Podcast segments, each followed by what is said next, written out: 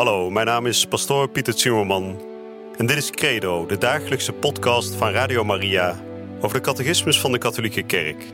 Samen dringen we elke dag een beetje dieper door in het prachtige plan van liefde dat God met elk van ons heeft. Laat je inspireren en ga met ons mee op deze avontuurlijke reis door het geloof.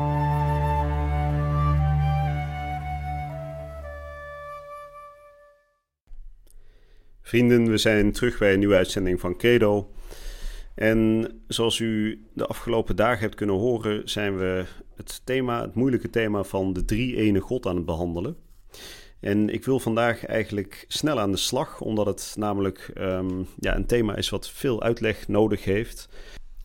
En daarom van, zal ik vandaag niet een hele uitgebreide introductie geven, maar zal ik zo dadelijk um, ja, meteen overgaan tot gebed, zodat we wat langer bij de nummers uit de catechismus zelf kunnen stilstaan. We zullen eerst het even stilmaken van binnen, zodat we de drie-ene God echt aan het woord kunnen laten. In de naam van de Vader en de Zoon en de Heilige Geest. Amen. Heer God, aan het begin van alle tijd schiep u de hemel en de aarde. U opende uw scheppingswerk met de woorden: er moet licht zijn, en er was licht. Heer God, u bent licht. En als drie-ene God toont u dit licht in verscheidene kleuren, maar steeds hetzelfde licht in essentie. Heer God, toon ons dit licht en verlicht ons met uw licht, zodat we uw waarheid mogen kennen en uw goedheid mogen beminnen. Amen. We behandelen vandaag de nummers tweehonderdzesenvijftig tot en met tweehonderdzestig. En ik lees voor. De heilige Gregorius van Nazianzen, ook wel de theoloog genoemd, geeft de Catechumenen van Constantinopel de volgende samenvatting van het geloof in de drie-eenheid. Behoud bij dit alles en voor alles de kostbare geloofschat, waarvoor ik leef en strijd, en die ik op mijn laatste tocht als reisgenoot zou willen meenemen, die mij alle smarten doet verdragen en alle genot doet geringschatten. Ik bedoel hiermee het belijden van het geloof in de Vader en de Zoon en de Heilige Geest. Deze belijdenis vertrouw ik vandaag aan u toe. Hiermee zal ik u zowel in het water onderdompelen als u er weer uit omhoog heffen. Haar geef ik mee als gezellin en beschermster voor heel uw leven.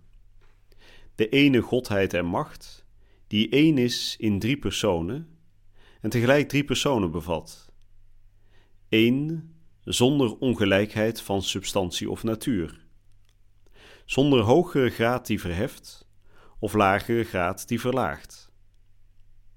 Het is de oneindige natuurgemeenschap van de drie oneindigen. Ieder is op zich beschouwd geheel God. God zijn ze alle drie, als zij tezamen gedacht worden. Nauwelijks komt bij mij de gedachte aan hun één zijn op, of ik word omstraald door de drie goddelijke personen. Nauwelijks heb ik een onderscheid in drie goddelijke personen gemaakt, of ik word in gedachten weer teruggebracht tot hun één zijn. De goddelijke werken en de zendingen van de drie-eenheid. O zalig licht, drie-eenheid, o eenheid van de aanvang af. God is eeuwige gelukzaligheid, onsterfelijk leven, licht dat niet dooft. God is liefde, Vader, Zoon en Heilige Geest. God wil in vrijheid de heerlijkheid van zijn gelukzalig leven meedelen. Dat is het geheim raadsbesluit dat hij reeds voor de schepping van de wereld in zijn welbeminde Zoon genomen heeft. In liefde heeft hij ons voorbestemd zijn kinderen te worden door Jezus Christus. Dat wil zeggen tot gelijkvormigheid met het beeld van zijn Zoon, dankzij de geest van kindschap.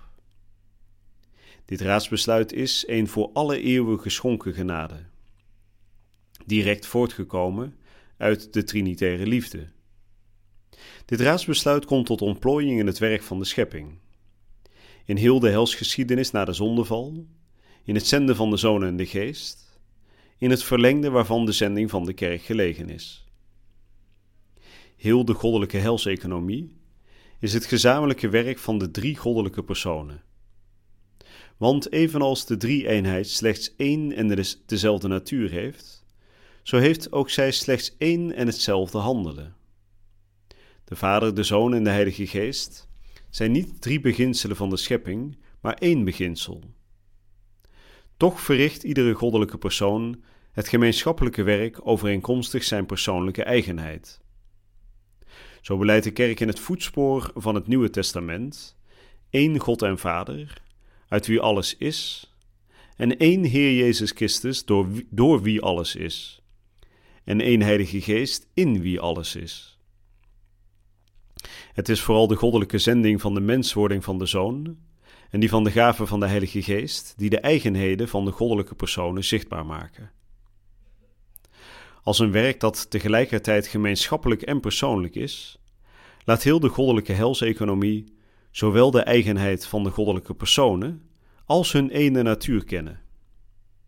Daarom is heel het christelijk leven een deel hebben aan ieder van de goddelijke personen, zonder deze ook maar enigszins te scheiden. Wie eer brengt aan de Vader, doet dat door de Zoon in de Heilige Geest. Wie Christus volgt, doet dat omdat de Vader hem tot zich trekt en de Heilige Geest hem beweegt. Het uiteindelijke doel van de hele goddelijke helseconomie is het binnengaan van de schepselen in de volmaakte eenheid van de gelukzalige drie-eenheid. Maar nu al zijn wij geroepen om woning te zijn voor de allerhoogste drie-eenheid. Als iemand mij lief heeft, zal hij mijn woord onderhouden. Mijn Vader zal hem lief hebben, en we zullen tot hem komen en ver, verblijf bij hem nemen. O mijn God, drie-eenheid, die ik aanbid, help mij mezelf totaal te vergeten om mijn intrek te nemen in U. In eenheid van hart en in vrede, gevestigd in uw eeuwig nu. Mogen niets mijn vrede verstoren, niets mij wegtrekken van U. O mijn onveranderlijke God. Elke minuut voeren mij verder binnen in de diepte van uw mysterie. Breng mij tot de rust en stilte, mijn hart en hemel voor U. Een geliefd huis waar gij rusten kunt. Dat ik u daar nooit alleen laat. Ik wil bij u zijn met heel mijn wezen, heel wakker in geloof, heel en al aanbidding. Helemaal prijsgegeven aan uw scheppende kracht. Nou, dat was het laatste nummer van vandaag en dat sloot af met een gebed van de zalige Elisabeth van de Drie-eenheid.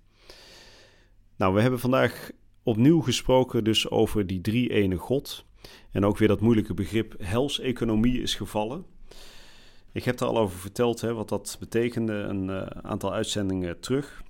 De helseconomie zou je kunnen zeggen is de manier waarop de drie-ene God werkzaam is. He, dat was het verschil tussen de immanente triniteit. Dat wil zeggen, hoe ziet die drie-ene God eruit? Hoe zit die in elkaar? He, wat zijn de verhoudingen tussen de Vader en de Zoon en de Heilige Geest? He, immanent in zichzelf.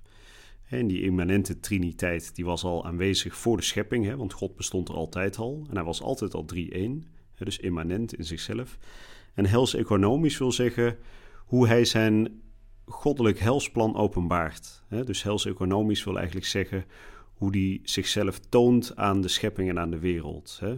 Hoe die economie van dat hel, van die redding in elkaar zit. En in die helseconomische triniteit, hè, die moeilijke term, maar het gaat even niet om de term, het gaat meer om wat het betekent, kunnen we dus ontdekken dat God drie personen is die elk als het ware een onderscheiden functie hebben. Hoewel, zegt de Catechismus, ze hebben allemaal hetzelfde doel voor ogen, namelijk de hele schepping eh, en, en alle mensen te laten delen in die drie-ene liefde. Maar binnen dat uiteindelijke doel wat ze alle drie evenzeer voor ogen hebben, hebben ze wel onderscheiden functies. Hè? En ligt de nadruk bij de ene persoon meer op het een en bij de andere persoon meer op het ander. Nou, een heel eenvoudig voorbeeld is op het moment dat God eh, de mensheid schept en hij ziet dat de mens eh, valt door de zondeval, dan wil hij uiteindelijk die mens weer redden. En als je dan even naar de helseconomie kijkt, dan zou je kunnen zeggen dat die schepper, die vader, hè, die wil de mens redden, die wil die mens bij zich hebben. Dus dat is het uiteindelijke oogmerk, het doel van de vader. En de zoon heeft ook datzelfde doel, maar de zoon die heeft meer de functie van verlosser te zijn, terwijl de vader meer de functie heeft van schepper te zijn. De vader is degene die het al heeft laten ontstaan en de zoon die is degene die dat al weer thuis wil brengen bij de vader. En zoals de catechismus zegt, um, ja, er is wel een zekere overlap in die functies, hè. Kijk, God heeft bijvoorbeeld het heelal alleen maar geschapen door zijn zoon, hè, met de Heilige Geest. Die twee die waren daar net zo goed bij aanwezig. Dus je kunt nooit zeggen dat God als, als vader degene is die alles geschapen heeft. En de zoon is alleen maar degene die heeft gered. Nee, al die drie personen zijn altijd bij elkaar, zijn altijd samen, zijn altijd samen werkzaam. Maar ze hebben wel toch ook een zekere onderscheiden functie. Hè, dus een heel eenvoudig voorbeeld is op het moment dat Jezus sterft aan het kruis. Dan gebeurt daar de wil van de Vader, hè, want de Vader wil de mensen redden en wil de dood vernietigd zien. En dat gebeurt aan het kruis, komen we later natuurlijk nog op terug. Maar Jezus Christus zelf als zoon voltooid dat verlossende werk van de Vader. Hè, dus die twee willen die stemmen daar met elkaar overeen. Nou, um, ik hoop dat ik er iets, iets van duiding aan heb kunnen geven, het iets inzichtelijker heb kunnen maken. Vrees niet, u hoeft niet alles in één keer te begrijpen. Laat het maar even landen. Het belangrijkste is dat u de grote lijn natuurlijk, de grote rode draad voor ogen houdt. En we zullen hier nog volop over gaan spreken. Dus um, als het nog niet helemaal is geland of als u denkt, het is toch nog niet helemaal duidelijk. We komen daar de komende uitzendingen zeker nog op terug. En uiteindelijk zal het stukje bij beetje, verlicht door Gods geest, ook allemaal wel steeds duidelijker worden. Ik wens u een goede en gezegende dag toe en ik hoop u weer te ontmoeten hier bij de volgende uitzending van Credo. Je luisterde naar Credo, de dagelijkse podcast van Radio Maria over de catechismus van de Katholieke Kerk. Credo is iedere werkdag te beluisteren op Radio Maria, maar je kunt de afleveringen ook in je eigen tempo terugluisteren op onze website, in de app of op Spotify en de andere platforms. Via de website radiomaria punt n l vind je dagelijks de link om de bijbehorende teksten uit de catechismus mee of terug te lezen. We zijn erg dankbaar voor alle giften die wij mogen ontvangen. Daardoor kunnen we ons goede werk blijven doen. Draag je ook bij aan deze missie?